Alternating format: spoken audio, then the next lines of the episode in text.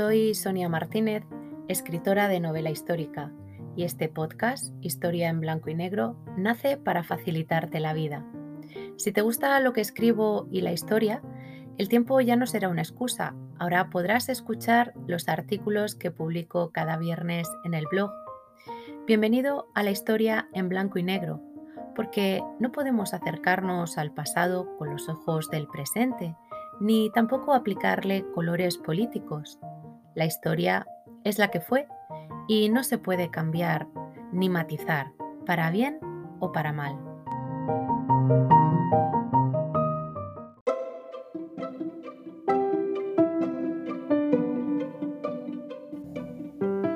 ¿Estás preparado para viajar por la historia? ¡Despegamos!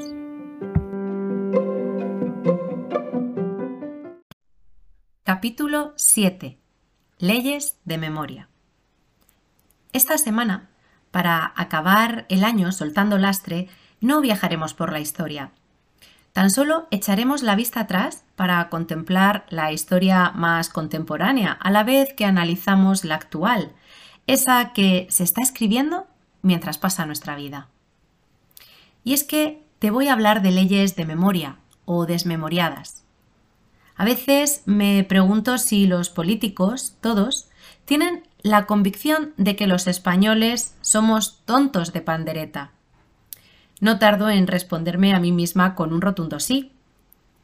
En realidad, no les importa a la poca o mucha gente que comprende y descubre sus patochadas al vuelo. Porque el inteligente no hace ruido. Molesta poco escondido entre libros y cultura mientras se echa las manos a la cabeza escandalizado. Así visualizan ellos a la parte de la España callada.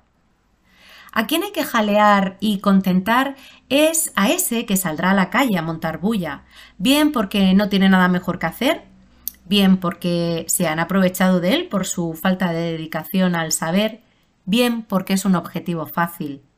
Esto se traduce luego en muchos votos y es lo que de verdad importa. Como siempre digo, este programa es de minorías, por lo que pertenecemos al grupo de los que no se deja engañar, pero nada puede hacer por cambiar el mundo. Lo que sí podemos hacer es alzar la voz, al menos para decir «yo no soy tonto», como el lema de esa tienda de electrónica.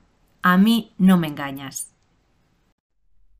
A veces, para hablar de historia, también hay que hacerlo de política, porque están muy unidas, íntimamente ligadas, aunque nos guste poco. ¿Y por qué digo esto? A mí me chirría mucho eso de la ley de memoria, más que nada porque habla de la historia, que es lo que defendemos y tratamos con este cariño tan grande en el programa que nos ocupa. Y en esto de las leyes, primero fue la histórica.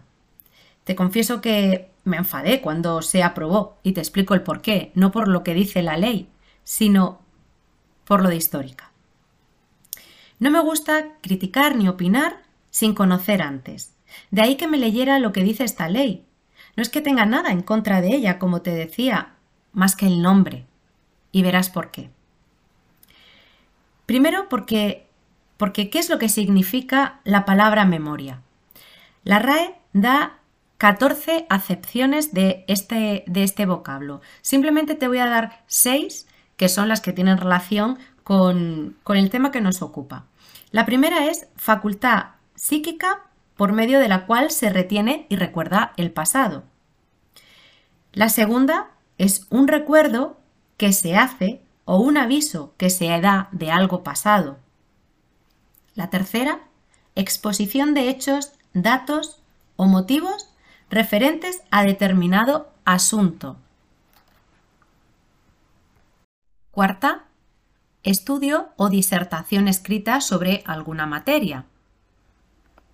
Quinta, relación de gastos hechos en una dependencia o negociado o apuntamiento de otras cosas, como una especie de inventario sin formalidad.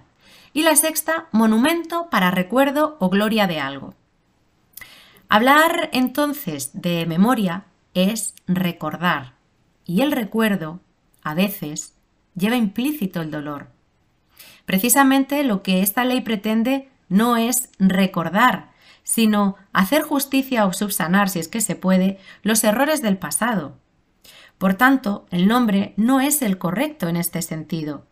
Además, solamente se refiere a un periodo concreto de nuestra historia: guerra y dictadura. Todo lo demás está de más. ¿Por qué? ¿Por qué no cuidar a las víctimas anteriores o posteriores? A mí me lleva a pensar que es porque no vende, o en otras palabras, no da votos. La Ley de Memoria Histórica, por tanto, tiene un nombre incorrecto. Señores, por mucho que nos duela, nos fastidie o no nos guste, la historia es la que fue y no se puede cambiar.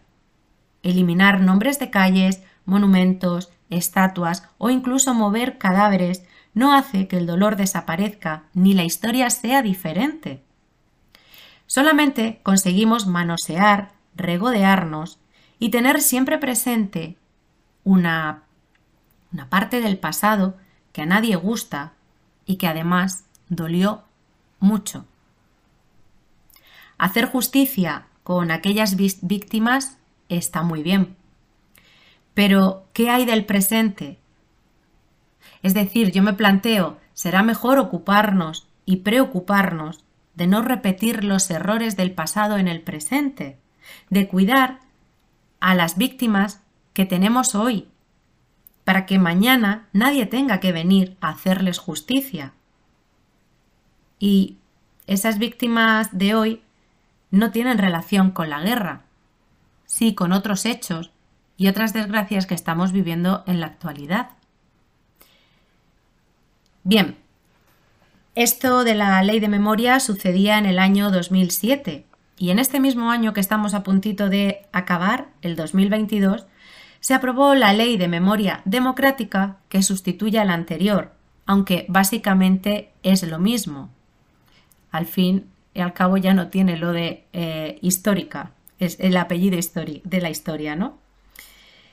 Pero se quedan tan anchos, porque en esta me llama la atención el artículo 1.3 que dice expresamente: se repudia y condena el golpe de Estado del 18 de julio de 1936 y la posterior dictadura franquista, que se declara ilegal. Es ilegal.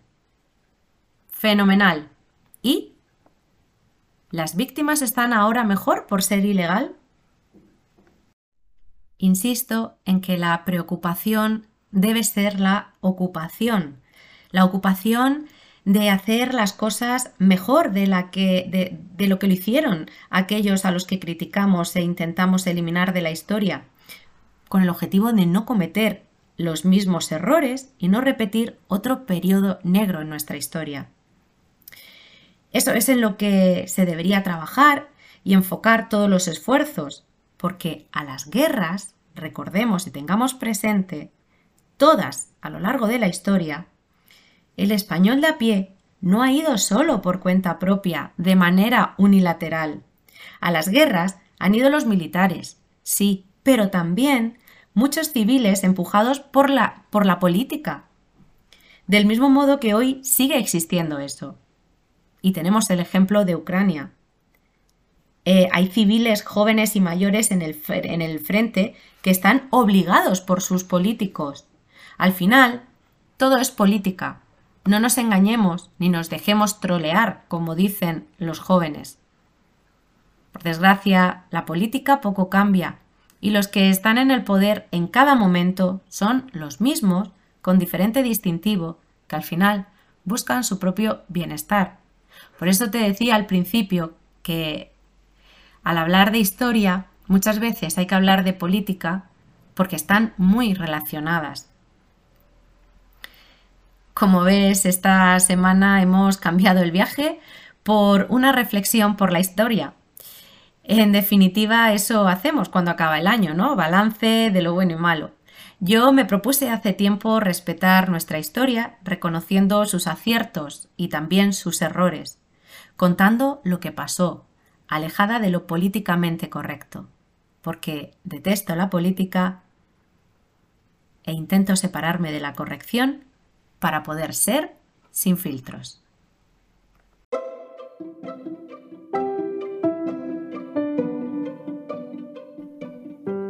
Hasta aquí el programa de esta semana. Gracias por acompañarme al otro lado y recuerda compartir si te ha gustado. De esta manera me ayudarás con la continuidad de este podcast. Te espero en el próximo paseo por la historia.